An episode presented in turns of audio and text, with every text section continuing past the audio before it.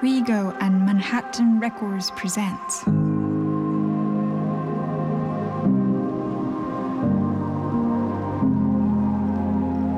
Beyond the Music.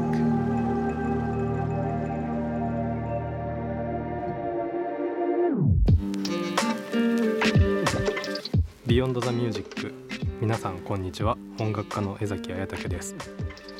私たちの身の回りにあふれているさまざまな音楽この番組は音楽を通じて社会を捉えるをテーマに各回さまざまな領域の専門家をゲストに迎えてお送りしています。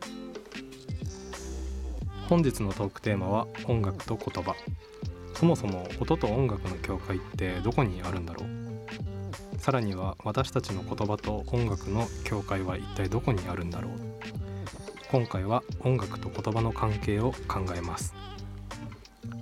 ゲストにお迎えするのは作曲家演出家のぬかたまささんですどうぞよろしくお願いしますはい、作曲家演出家のぬかたまです。よろしくお願いします。よろしくお願いします、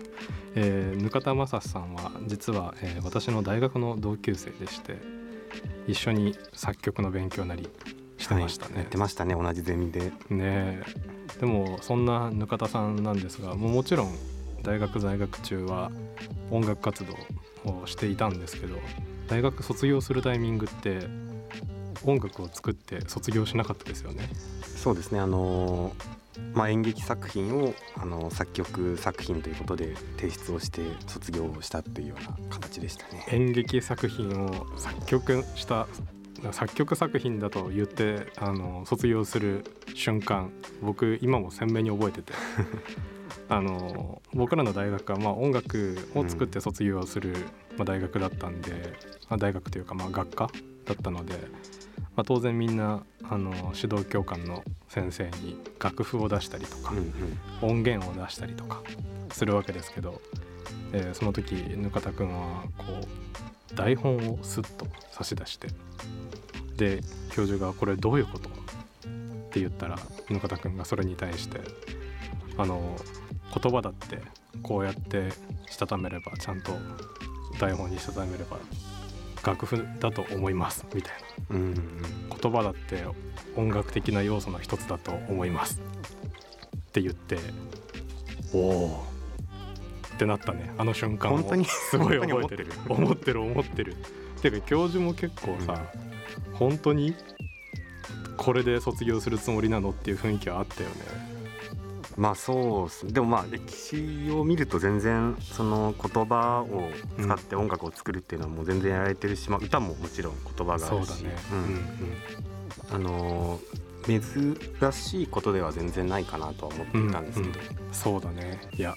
でも本当にあの今日はまさにそういう話を深掘っていこうかなと思います。どうぞよろしくお願いします、はいお願いします。Rego and Manhattan Records presents Beyond the Music.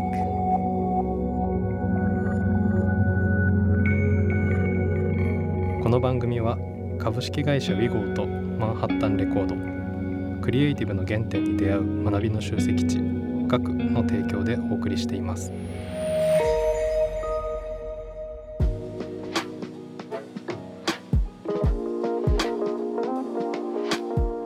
ということで早速本日のトークテーマ「音楽と言葉」をお送りしていこうと思うのですが、えー実は音楽と言葉の境界であったり音と音楽の境界であったりを模索し始めたのは何もこう我々が最初というわけではないんですよね。はいそうですね。うん、ということでちょっとまずはざっくりと、えー音楽の歴史というかちょっと遡っていこうかなと思うんですけどどうでしょはい、えーまあ、非常にざっくり説明をすると、まあ、はい最初の方にまあグレゴリオ聖歌とかの、はい。えっと教会音楽があって、まあ皆さん知っていると思うんですけどバッハ、うん。えーとまあ、ベートーベン、う、うん。えーまあ、あたりのいわゆるバロック音楽うん。が、えー古典派と呼ばれる人たちがいて、まあ、シューマンとかのロマン派、うんうん。まあ、いろいろこう時代をえー経て音楽が変化していくんですけれども、うんうん。まあ、そのあたりの音楽は基本的にはまあ調整音楽うんというか、えーまあ、つまり、えーちゃんとドレミファソラシドがしっかり、えーある音楽うん。うん。があるんですが、えーまあ、20世紀以降ですね、えっとまあ、現代音楽うん。と,、えー、と言われる領域の人たちが、えー例えばまあテープミュージックと呼ばれるような、まあ、あの2台のテープを並べて、えーまあ、言葉と言葉を速度を変えて再生して繰り返すとか、うんまあ、いろんなそういったテクノロジーの発展に伴う、えーまあ、手法を試していく中で、えーまあ、今回のテーマにあたる言葉と音楽のような、まあ、曲がどんどん生まれていったうんうん。というような、まあ、すごく大きな歴史があるのかなと思ってます。いやそうですね。まさに。でなんかそのやっぱり音楽ってそのテクノロジーの発達とともにあるというか、うんうん。それによって表現の幅だったり作家の考えることってすごい変わってくるなと思っていて、まあ、あのやっぱ一番最初そのバッハだったりがその教会で音楽をこう演奏していた時っていうのはやっぱりその教会建築っていうのが前提にあって、うんうん。そこでどう一番美しく響くこう音楽を作るかっていうことをずっと考えてでしかもそのバッハとかの時代の音楽っていうのはやっぱその思想を伝えるためのツールでもあったというかあの当時そうやって言葉を話せたりとかうん。文字が読めたりっていう人たちってあの必ずしも全員がそうであったわけではないっていうのは教育がそんなにこうねみんなみんなが教育を受けられるような環境ではなかったからだからまあ教会にはステンドグラスっていうのがあって、まあ、聖書の内容をそこで学べたり、まあ、あるいはそうやって音楽を通してあの、ね、キリスト教の思想というかを伝えるっていうような役割があってやっぱその音楽と教会っていうもう建築そのものがメディアになってたなと思うんですよね。あと教会、うん僕これ最近知ったんですけど、うんその昔の本当にそのバッハ以前の音楽とかで歌ってすごくハーモニーがなかったりとうんか、うん。本当にこう単線率でいくのって教会がめちゃくちゃ響くかららしいですね。うんうん。なんかだからもういわゆる残響室みたいな、うんすごく響くからもうそれだけちょっと要は次の音ドレミを歌ったらうんドとレとミのハーモニーがもうん残ってできるみたいな、うんうん。めちゃくちゃ面白い。そうそう建築と音楽もそれだから関わってるんだなっていうそうだね、そう。まあなんかそういった時代があってそこからまああのなんだろう古典派というか、まあ、バロックを経て古典派にこう移っていくタイミングまあ古典派というとやっぱベートーベンなりが代表的な作家として出てきますが、まあそのまでの間になんでなんだろうな。その教会音楽っていうところからこう貴族の方々がダンスをする時とかに、まあ、聴く音楽というか、まあ、ダンスミュージック的な側面というか社交の場における BGM 的なこう立ち位置にだんだん音楽がなっていって、まあ、宮殿の中でねこう演奏される演目なりを音楽家がパトロンからあの資金の援助を受けて作っていくっていうような、まあ、時代が訪れて。でその後にその先ほど出てきたテープミュージックなりなんなりっていう話ちょっとかなりねあの時代的には飛んでしまうんですけどやっぱりその録音技術っていうのが世の中に出てきたことってものすごい発明だったわけですよね。あの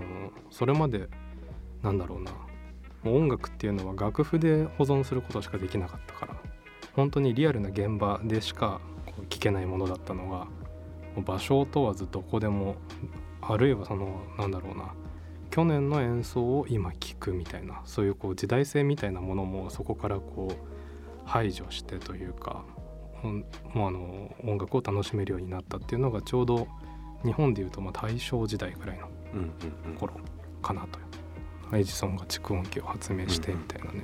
そうそう。まあそれで、まあ、メディア環境がそうやっていろいろ変わってきてラジオが登場した後はテレビも登場してきてみたいな、うんうんまあ、やはりそういうこうメディア環境のこうドラスティックな変化っていうのは、まあ、音楽家にとって非常にその大きな転換点になっていて、まあ、やっぱ今回のこの音楽と言葉をテーマに今お話をしているわけですが、まあ、まずその音と音楽の違いって何なのかっていうことを、まあ、あのに目を向けてみるというか。うんうん。とするとやはりこのラジオの登場っていうのが僕的にはすごくその音楽家がそれを考えるきっかけになったんだろうなと思っていて。であの日本だと永井家風っていう小説家の方いらっしゃるじゃないですか、うんうん。永井家風の手記みたいなのが残っててあのこの国でラジオ放送が始まったけどもう昼夜問わず近隣住民は流行歌をうん。まあ、流行の曲を大音量で流していると。でそれまではこう風の音だったり鳥の音だったりねそういったものを家で楽しめてたのにもう今やそんな音環境はなくなってしまったと。でもうそういう音環境が嫌すぎて、まあ、当時その日本の中にもラジオ放送がまあ禁じられているというかできない地域があったみたいで、そういうところに積極的に出かけていったとかなんかそういう歴史も残ってるみたいでそういった風な感じでその音楽以外の小説家の方々もそういうことを思ってたりあるいはやっぱその産業革命のタイミングですごいその工場みたいなものが住居の近くにでき始めるとさらにその騒音みたいなことも問題になっていてでそのまあラジオっていう人工的なそのメディアによるこう音環境の変化とあのやっぱ工場っていうその産業的な部分で出てきたその弊害みたいなものを辛い辛いと思ってるとやっぱそこでその社会学者というか、まあ、メディア論者のそのマクルーハンだったりは、ラジオっていうメディアが人間にとって何なのかとかいうことをいろいろと示していって、まあ、あの大学の中でも、まあ、そういうそういった授業を展開してたんですけどそこでやっぱり影響を受けたのがジョン・ケージと,、えーとマリー・シェーファーだったんですよ。あのマクルーハンもカナダの人ででカナダでそうやってラジオっていうメディアが登場すると人はどうなるとかテレビってものが出ると人はどうなるみたいなことをいろいろ言ってたんですけどあのジョン・ケージもカナダの人で。でちょうどそのマクルーハンのやってた講義の終演の人たちとすごい交流があったみたいなんですよ。だからやっぱりそのじゃあ音楽家である自分は音と音楽をどういうふうにこう境界を定義していけばいいんだろうっていうことを考えたりとかあるいはそのマリー・シェーファーは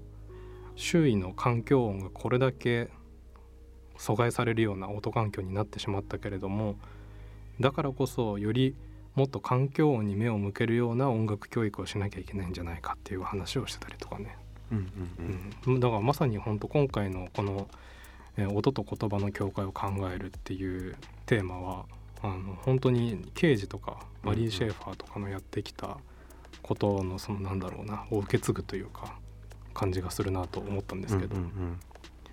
まあ、そうですね。今回もあの講義の中で取り上げたんですけど、うん。まあ、あのクリスチャン・ウォルフっていうジョン・ケージとも交流になったアメリカの作曲家なんですが、はこ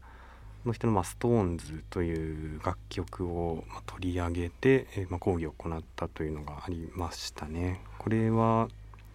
あのプローズミュージックっていう、うん。えっとなんていうんですかね。あの誰でも、うん。えー、と演奏できる楽譜集みたいなものが、うん。あのーまあ、売ってるんですけど、うん。うん。まあ、そこに収録されてる一曲で、まあ、ストーンズ以外にもなんかスティックスとか、うん。うん。なんかプレイっていう楽曲とかいろいろこうなんか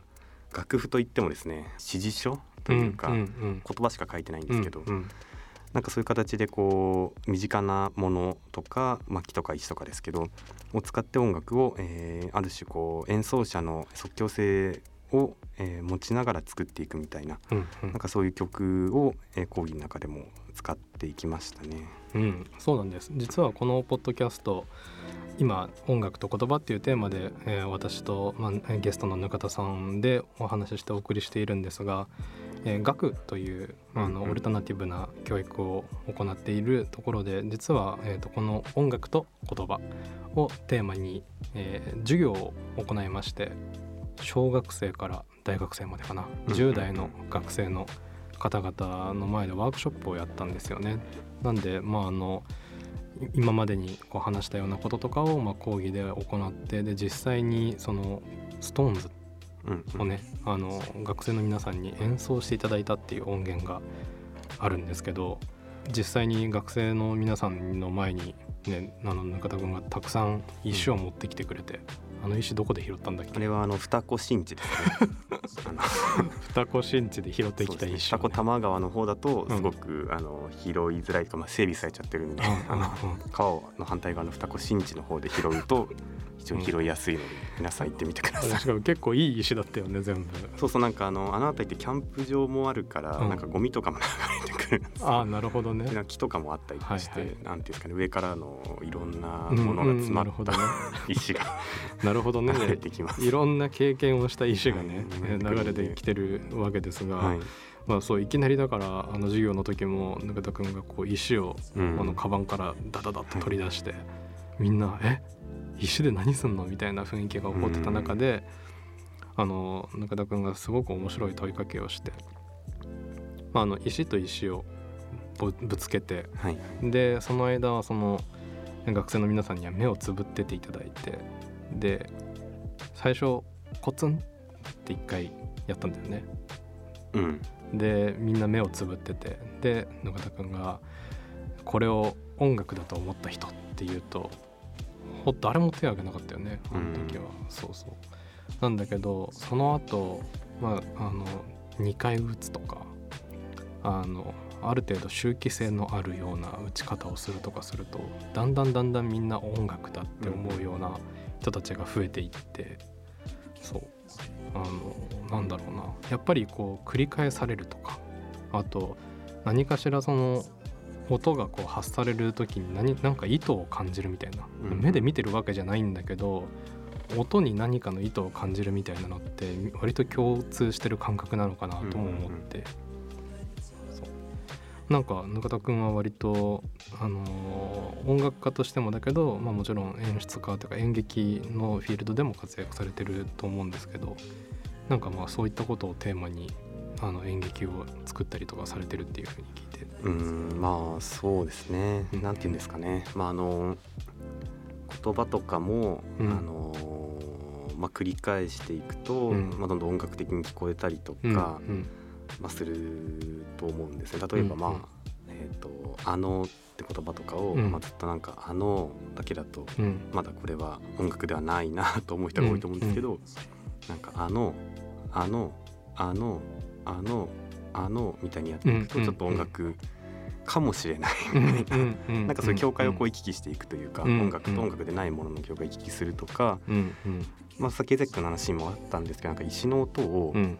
やっぱりそのいきなりこうコンコンコンコンって鳴らしても音楽と感じないんですけど、うん。例えば最初に1回鳴らして「えっともうこれ音楽ですか?」って聞いた後にうん。2回鳴らして聞いてもらうと、えっと、音楽になる。つまりその前提をちょっとその時作ってるんですよね、うん。その時ちょっとこう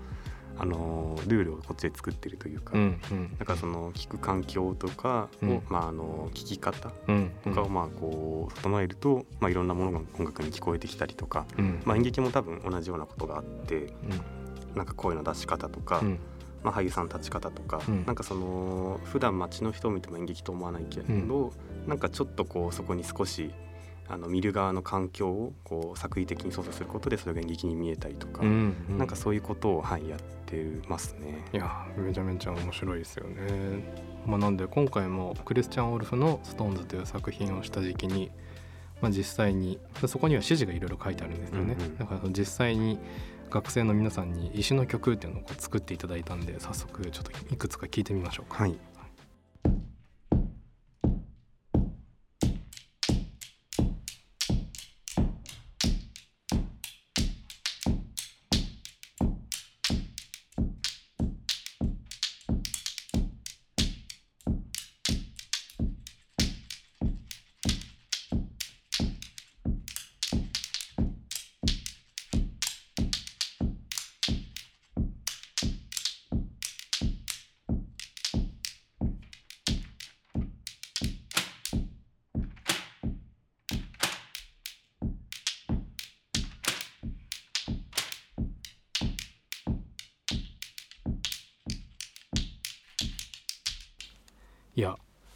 すごいうん。いい音、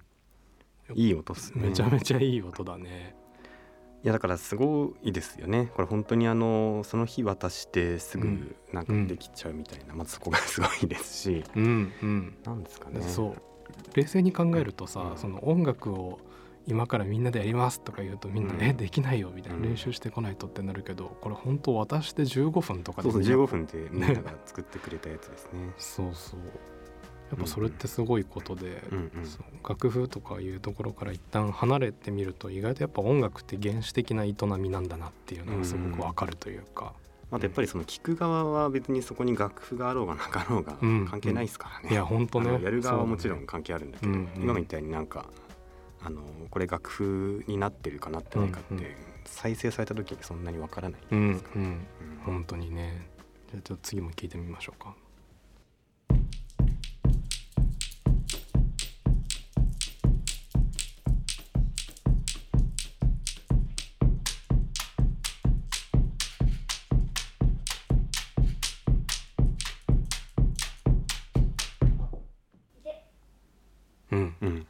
ちゃめちゃ面白い、これはすごくいいですね。すごくいいですか？まあなんかまあどれがいいとかってのはあるんですけど、はい。なんかまあやっぱ最後にこういてって言っちゃうみたいな。なんか本当こそかこれどっちなんでしょう、うん。なんか作為的だったのかちょっと忘れちゃったんですけど、うん。なんかすごくその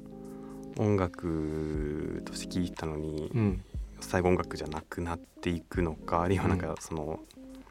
まあそういうなんか演劇のシーンを見てるとかドラマのシーンみたいななんかそういう風に一瞬見えたりとか、うんなんかすごく面白かったですね。確かに「いで」って一言があるだけでなんかこうすごく情景が浮かぶというか、うんなんか石で作ってるから手は打っちゃったのかなとかなんかその先にというかね、こう広がるストーリーみたいなのがすごく見えてくるなと思ってめちゃめちゃ面白いそうなんですよね。まあでも逆に言うとこの一言入れるだけで、うん。なんかねやっぱ閉まっちゃうという言葉の強さみたいのもあるわけなんですよね。あーなるほどなるほどだからどれだけそのずっちずっちゃんずっちゃんみたいな一生叩いても、そこからこう意味に接続するのってすごく難しいんですけど、うんうんいてっていうだけで一気になんかピントが合っちゃうみたいな。あー確かに、うん、なんかそれだけだから言葉の意味っていうのはまあ本当に強いんだなっていうふうに感じる作品でしたね。いや面白いですね、うん。じゃあ次の作品を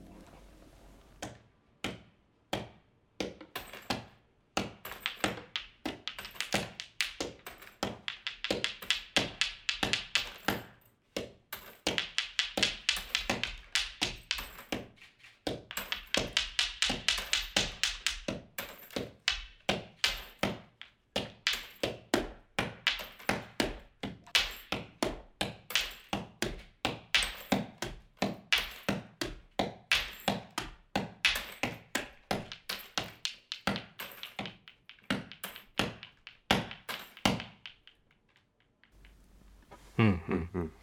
これはなんだろう石だけじゃない音がしたというか、うんうん、これ多分お金だったかな,、うんなんかそこに石を投げたり叩いたりしてて、うんうんなんかそうするとやっぱりちょっとイメージが広がっていくというか、うん。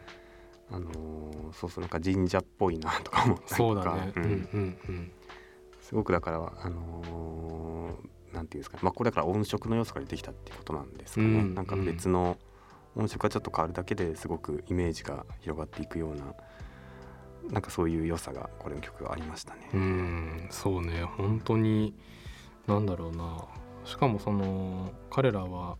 お金と石の響きをこう作るために道具というかなんか紙で簡易的な袋みたいなのをああそうそうそうそうそう。ねうん作ってたりしうんてそう。本当になんだろうな。そうやって自ら道具を作ってサウンドにこう変化をつけるみたいなこともなんかこう小さい頃って普通に発想できてたなと思うんだけど大人になるとこうだんだんだんだんそういう発想ができなくなってきてるなっていうことにも気づかされるしまさにその神社っぽいって思うようなやっぱりその僕らが意識していない中でもこう環境音によって作られてる風景というか、ん認知してる風景みたいなのってやっぱ色濃くあるんだなっていう印象を受けますね。うん。うんまたなんか結果的に音になったものが面白いっていう発想ってやっぱ本当にその江崎君が先話したその録音技術以降のことでだよなと思いますね。それまではやっぱりあの本当に楽いい楽譜を書く、いい演奏者が演奏するっていう、まあ、価値観がすごく大きかったところで、うんあのーまあ、ピンク・フロイドのあのマネーとかイントロとかがまさにちょっとまあ今のに近いんですけど、なんかその単純に音としてあの気持ちいいとか面白いっていうところが一つの評価軸になっているようなことも、えーまあ、つながっていくようなうん演奏ですね。うん面白い。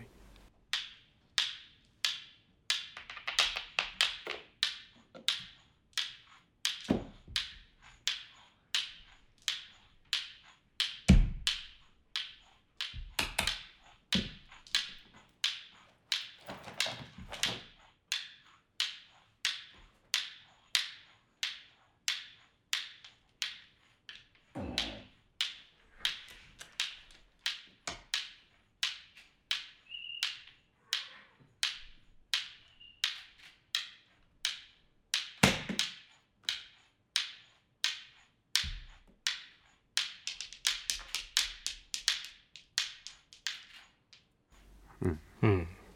これもまた面白いですうんね。うん。これはやっぱ面白いのは今までのと、まあ、あえて比べるとしたら、うん。今までは結構リズムを何かで作っていうんくっていううん状況だった中でこれはその一つのこうリズムがあるんだけど、うん。プラスそこになんか、えー、と全く規則性のないものが入っていくっていうのがすごく面白い、うんところだと思いますね。そうですね。本当になんかそもそも我々日本人の音楽って強くこうビートのある音楽っていうのはあまりないというか、どちらかというと呼吸で合わせたりとかあのこの学生さんたちがこの演奏してくれてた時もこうしきりに隣の子が何をやってるかっていうのをすごくチェックしながら、隙間はここだみたいな感じでこう自由に石をこする音とかを差し込んでいってたのがすごい印象に残っててこれもまた演奏の一つの形だなと思いますね。WeGo and Manhattan Records presents Beyond the Music. 音と音楽の境界を探った先人は、まあ、たくさんいて、まあ、あの実際に我々もその先人の、えー研究の成果といいますか「ストーンズっていう作品を使ってワークショップをやってみたわけですが、まあ、次は音楽と言葉の境界を探ってみたいなということで、うんうんはい。まあえっと先ほどもあのこれ実演したんですけど、まあ、どんどんこう、うん言葉をまあ繰り返すことで、うん。あのー意味がやっぱり変わっていくとか剥奪されていくとかすごく面白いなと思っていて、さっきの「あの」ってやつ、あそうですね、んん。あのあのあのあのあのあのっていうと、うん。なんかどんどんそれがあのあのすみませんっていう風なあのというふうに捉えることがもう本当にできなくなってきて、うんもう全然それが一つの言葉になっていくみたいなうん。で、まあ、意味がなくなっていって音になっていく。うんというようなことがあったりとか、まあ、あとは何ですかね。あの自分のやっている演劇のカンパニーのネトミックというところだと、はい。えーまあ、言葉を、えー一つの音符のように使って、あのまあ、楽譜のようにうんうん。脚本を書いていくようなことをやっていますね。なんかその言う順番とか言う速さとか、うん。なんか本当にその言葉の、えーを、えー繰り返す、えー速さを変える大きく言う小さく言うとか、うんっていうのをまさに音符のように扱ってあの、まあ、演劇を構築していくみたいなことをやったり、ですね。なるほど。なんかその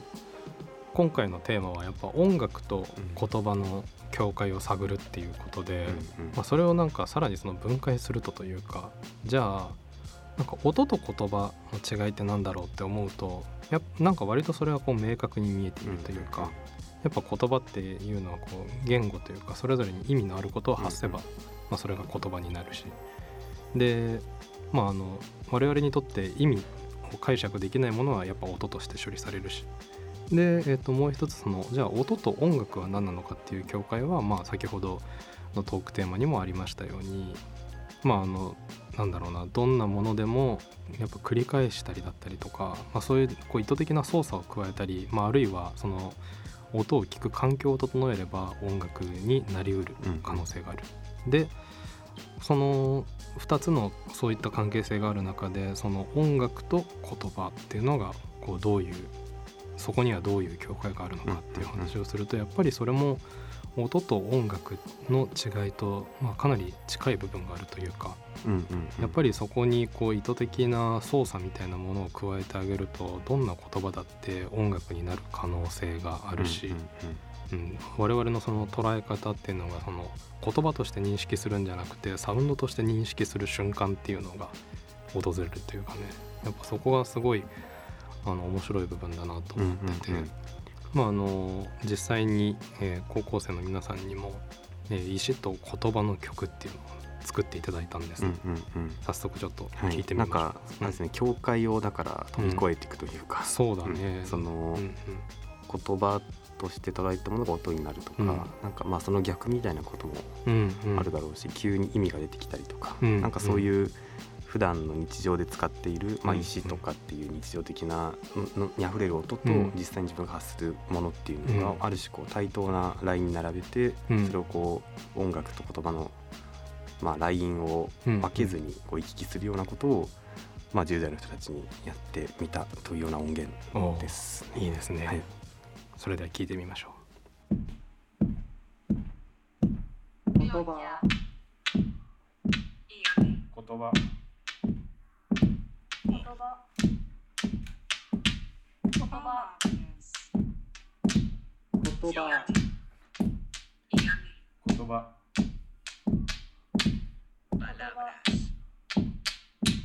言葉うん本当にユニークな作品というか、もう最初からいろんな要素が。いやそうだね。確かこれはあれですよね。あの Google 翻訳だったかな。音声うんうん。ソフトを、うん。えー、と使って確か言葉という言葉を、えっといろんな国の、うん。えっと言語に翻訳したのをこうみんなでこう再生もしつつ、うんうん。演奏もしつつ実際に発するみたいな、うん。まあ、いろんな要素がある感じですね。いや本当にねしかもなんだろうな。そもそもやっぱそれで一番自分にその身近なテクノロジーを楽器として使うっていうのもすごく面白い発想だし、うんうん I- iPhone だったかな。そう iPhone でやってたんだけうんどうん、だだしそのなんだろうな。本当に言葉をっていうものを音楽的な素材として使ってくださいっていうとなんかこう全く想像してなかったというか、うんうんなんかもっと歌っぽいものをやったりする子たちとか出てくるかなと思ってたら本当に意図を分かってくれてるというかね、うん、なんだこうこうやって聞くとやっぱり言語というか我々のその母語じゃないものというか自分のそのボキャブラリーの中にない単語はやっぱりそのサウンドとしてしか飛んでこないというか、うんうんうん。そうです。なんか今も言葉っていう日本語はすごく、うんえっと、あ言葉って言ってるんだなと思うんですけど、うん。そうじゃない言葉、えっと、つまり他の言語に訳された音声っていうのはすごく情報としてやっぱり入ってきにくいですよね、うんうん本当に自分たちの持ってる情報の中で処理ができないからすごく音に聞こえるっていう現象がまさに起きているのが面白いですね。うん。うん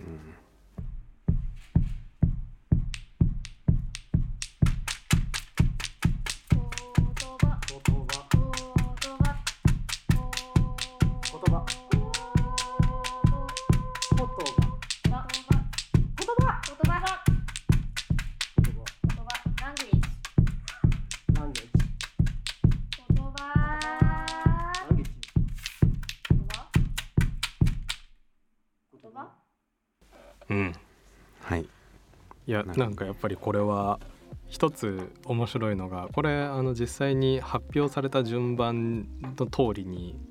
再生してるんですけど、うんうん。前の音楽からの影響が感じられるなというか、うーん。こうラングイッチってこういう子が出てくるとかね。なんかその辺がちょっとねこのシーンが形成されてる感じがね、あのね 影響を受けてるね。影響を受けてるっていう他のバンドに。そう。他のバンドに影響を受けてるなって感じしますけど、ここれでもやっぱ面白いのは、うん。あの一人のあの演奏してる子が、うん。どっかでこうって高く言うんですよね、うん。途中で、うん。その瞬間にすごくえっと僕の場合はなんですけどやっぱ処理が追いつかなくなってうん。一気に音楽に聞こえるのは結構面白いんですよね。多分歌化するってことだと思うんですよああなるほどなるど、ほど、うん。だから意味じゃなくてその気持ちよさで本当にそこで一気に処理されるみたいなことがあったり、まああと最初の言葉言葉とかは、うん。まあ日常的に言わなくもない。うんうん。けどこうあこうみたいなのは、うんうん。まあ言わない。言わないですよね、うん。なんかそのあたりのなんかそのコントラストがすごく僕は好きな演奏でした。うんそうですね。それとあと最後のうん、葉。あ最後ね、はい。言葉？あのーなんていうんですかね、あのーアウトローみたいな。アウトロみたいなね。しかもすごくな言葉っていうのがめちゃめちゃそのなんだハッとさせられるというかうん。ずっとこれを言葉と思って聞いてたというか言葉って何なんだい？っうん、ていう問いかけがこちらに全速力でこう投げかけられてくる感じがすごい好きで。まあそうね実際に見てたらねすごくそれは感じたことかもしれないですね。まああとリズムがなくなるリズムのやっぱ支配力ってすごく大きくて、うん。基本やっぱまあ今回のえっとその前のうん。石だけのストーンズだけのやつもうん。基本やっぱリズムが支配してる時間がすごく長いんですけど、今みたいに最後リズムがなくなってふっと言葉うん。うん。言葉っていうとなんかすごくこうよりなんか宙宙にその浮く感じというか、うんうん。意味とかイメージみたいなものがなんていうんですかね支配力から逃れてる感じとかも面白いなと思っていやます。面白いですね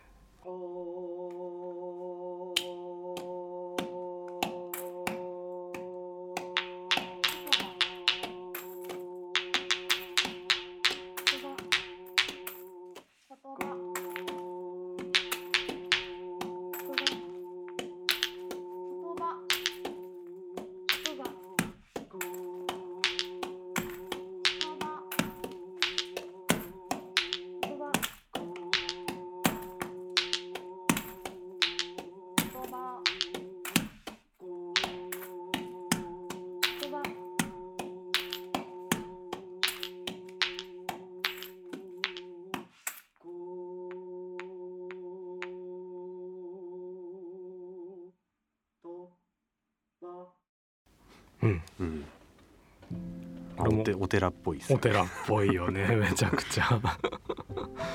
やっぱでもその金属音だったりとかこうある一音がこうビブラートというかちょっとなんて言うんだろうな独特な発声方法で発せられてるみたいなのにやっぱその場所性を感じてしまうっていうのは非常に面白いなと思う。我うんうん。々そのね仏教に親しみのある民族だからこそだなとも思いますし。うんうんうんそうこれをね海外の人が聞くとどういう風に捉えるのかってまた多分全然違ってくるんだろうなと思うしこうって伸ばしてるのもねなんかまたいいよね。前の、うんうんうん。前のバンドとちょっと共通する部分もあったりして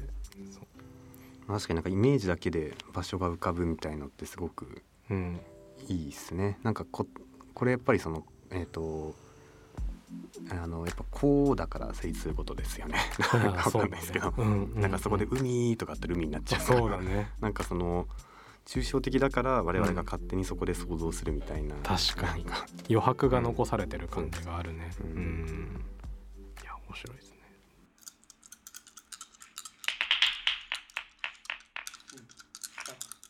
バジルルーマニアアリスを持って美食を収集すると数人でここに終了なる何時レンコンにする親密親密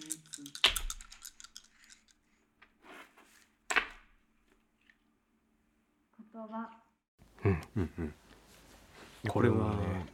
いいですね。あ面白のい作品だったね。これいや僕今聞いててすごく思ったこととしては、うん。これ実際の生で見てる時、うん。あの一人玉音放送を暗記してる人がいて、うんうん。をまあ読んで。まあ、これあらかじめ断っておくと、うん。特にその思想的な意味合いはなくまあなんか何かなぜかは覚えてるそうっていう何か教科書で 覚えてしまってそれ言葉って言うとそれを暗唱できますって言って言った学生のそうそうそうそう、うん。でやっぱりその玉音層言っている体って面白かったなと思って、うん。まああのしかもなんか馴染んでるからね。うん。でその面白さがすごい個人的にはうん。発表の時はあったんだけど、うん。今聞いてるとすごくなんかやっぱサウンドになると体が見えてこない、まあ、見えてこないか見える場合もあるけど、こんうん。まあ、あの比較的均一化されていくから、うん。なんかすごくそのやっぱその戦争のイメージっていうのがなんかうん。レンコンとかうん野菜の名前とか言ってることですごく一気に浮かび上がってくるみたいな、うんうん。なんかそれもこう実際に演奏する時の、えっと、浮かんでくるイメージつまり体がある時のイメージとない時のイメージのその差がすごくこれは面白くて逆にだから生で見たいなとか。うんうん。なんか音源でやる意味と生でやる意味が両方あるようなうんパフォーマンスだなっていう気がしました。ううん。んいや本当にその国名だったりとかそう野菜の名前とかだったりが出てくる横でああいったその深い意味を持つというか、うんまあ、我々の歴史の中に、まあ、あの残っている放送の文が読まれるっていうことであの僕らの方が勝手に解釈をしてしまうというか,、それがすごく不思議な現象だったなと思っててで彼らは全くそういうことを意識せずしりとりをしてるだけっていう。で全くその意味はなくただ教科書の1ページを覚えていたという、まあ、彼のまあ創作として、うんうん。そう。なんかこうねまあ意外と自分がこう意味があると思っているものにも意味がなかったりするのかななんてこともね思ったりしちゃって、うーん。まあ形式みたいなものはやっぱ強いですよね。なんかあの、ね。うん。えっととまあ、シェイクスピアとかも途中で詩が入ったりよくするんですけど、うんうん。まあ、詩読むとなんかすごくそれっぽい雰囲気になるとか。確かに、ね、まああと、まあ、聖書とかもまさにそうですね、うんうん。なんかそのだからそれのための言葉もやっぱありますよね。なるほどあなるほのなんて言うんだろうな、まあ、みんなで読むためなのとどか、うんうん。あの要はどれぐらいの視野を持っているかみたいな、うんなんかその聖書とかってやっぱすごく広い視野がうん広い、うんうんうん。詩とかも多分そういうものがすごく多いと思うんだけど、うんうん。なんかイメージの拡大できる範囲みたいなものが、うん。なんかそういうなんて言うんだろうな。あの日常的な会話じゃないものは持っていたりするなっていうのがこれでまた分かったような気がしました。うんうんそうですね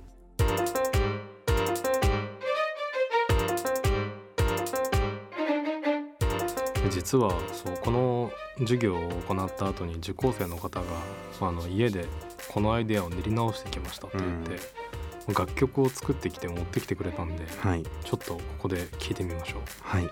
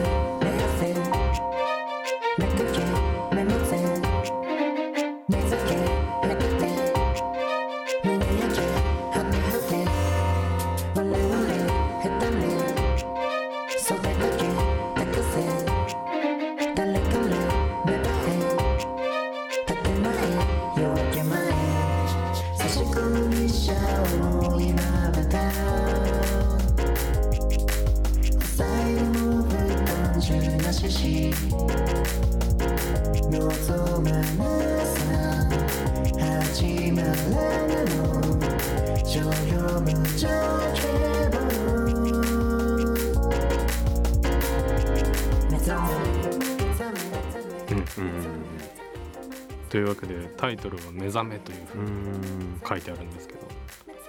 どうでした？そうですね。いやだからすごいあのーまずはなんだろうな。あのーまあ今回のそのなんかやった授業というか講義を受けて作ってくれたらまずすごい嬉しいですね。しかも目覚めだから、こう何か目覚めたんだろうなと思って、確かになんかいろんなそうですね。だから言葉の最後の方とかはだからすごく切り刻んでうん。あったりとか、なんか前半の方にも口のなん,、うん。なんかかかみたいななんていうんですかね、うん。うん。そういうのに入っていたりとか、うん。いろいろなだからうーんとものが音楽になるし、まあ、かつそのなんかなんていうのかな。すごく、まあ、今みたいな曲でビートが強いうん。曲うんだから、まあ、その上に乗せていくことでそのそれも、えっと、口の関東とか、うんあのまあ、目覚めっていううんものがすごくまあ一つの要素になっていくみたいなことが、うんまあ、あの明瞭に分かるようなところはすごく面白かったなと思います。うん。うん。いや本当にありがとうございます、うんいや本当にありがとうございます。ね。Rego and Manhattan Records present Beyond the Music.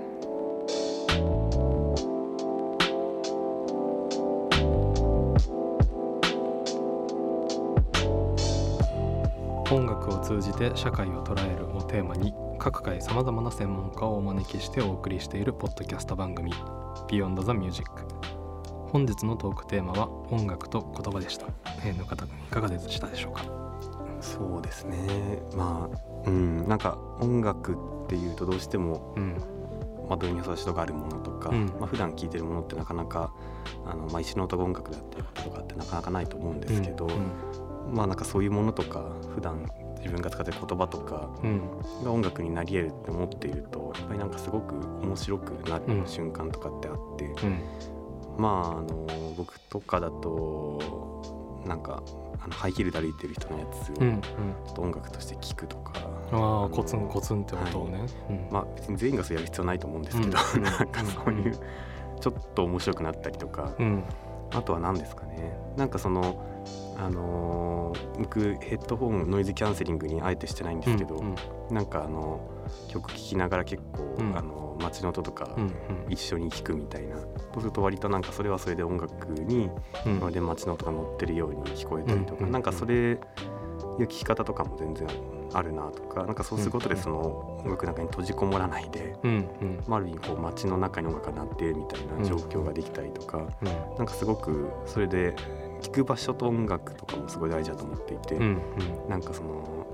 海とかで聴くとか、うん。なんかバスうんの中で聴くとか、うんまあ、電車の中で聴くとか、うんなんか他の音があるところで聴いたりとか自分の置いてる身の環境によって聴き方ってすごく変わってくるし、うん。まあ、コンサートハウスで聴くのがとダイバーシティが違うみたいなうん感じで、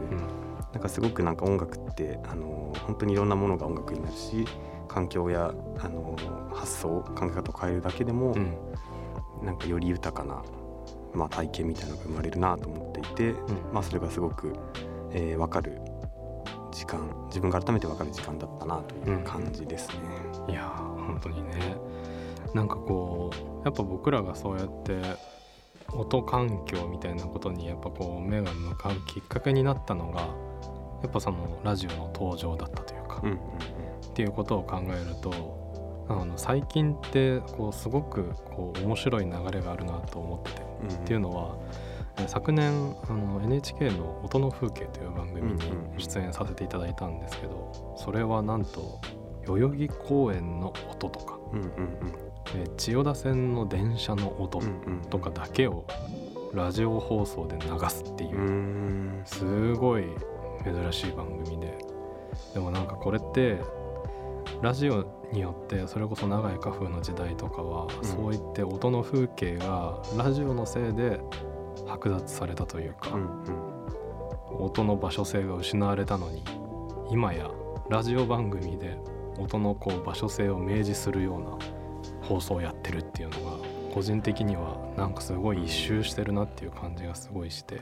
なんか失われたからなんですかね。どっちなんですかね、なんかそれはすごいさっきの長井学の話を聞いて思ったけど、うん。鳥の音とかを聞こえな聞けなくなってうん地方に行ったみたいなので、なんか逆に、ねうん。そういうの聞きたくなる人とかもいるのかな、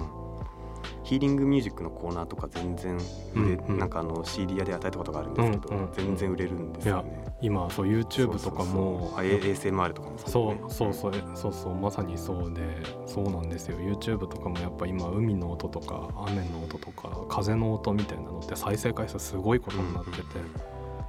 まあ、やってこうやってコロナ禍でこう家に閉じこもることが増えると、余計その聴覚的にいろんな場所の音の風景みたいなのをこう思い出したくなるんだろうなっていうのはすごい思ってて、うんなんかまた新しいわ我々と音の関係みたいなのがねこう紡ぎ出されていっているなという印象が強くあります。うんうんか電車の音とかがもはやノスタルジーになったわけですね。そうそうそうそうそう、そうだよね。ノイズキャンセリングで電車の音を省くようになると、うん。電車の音が移動してる感じがして楽しいみたいになる時が来るかもしれないってことだもんね。いや面白い。本当にメディアの変化と、まあ、あのテクノロジーの変化と音と人間とっていうのは時代時代によって関係性が全然変わってくるっていうのがねやっぱり面白いところだなと思います。ということでそれでは「Beyond the Music」また次回をお楽しみに。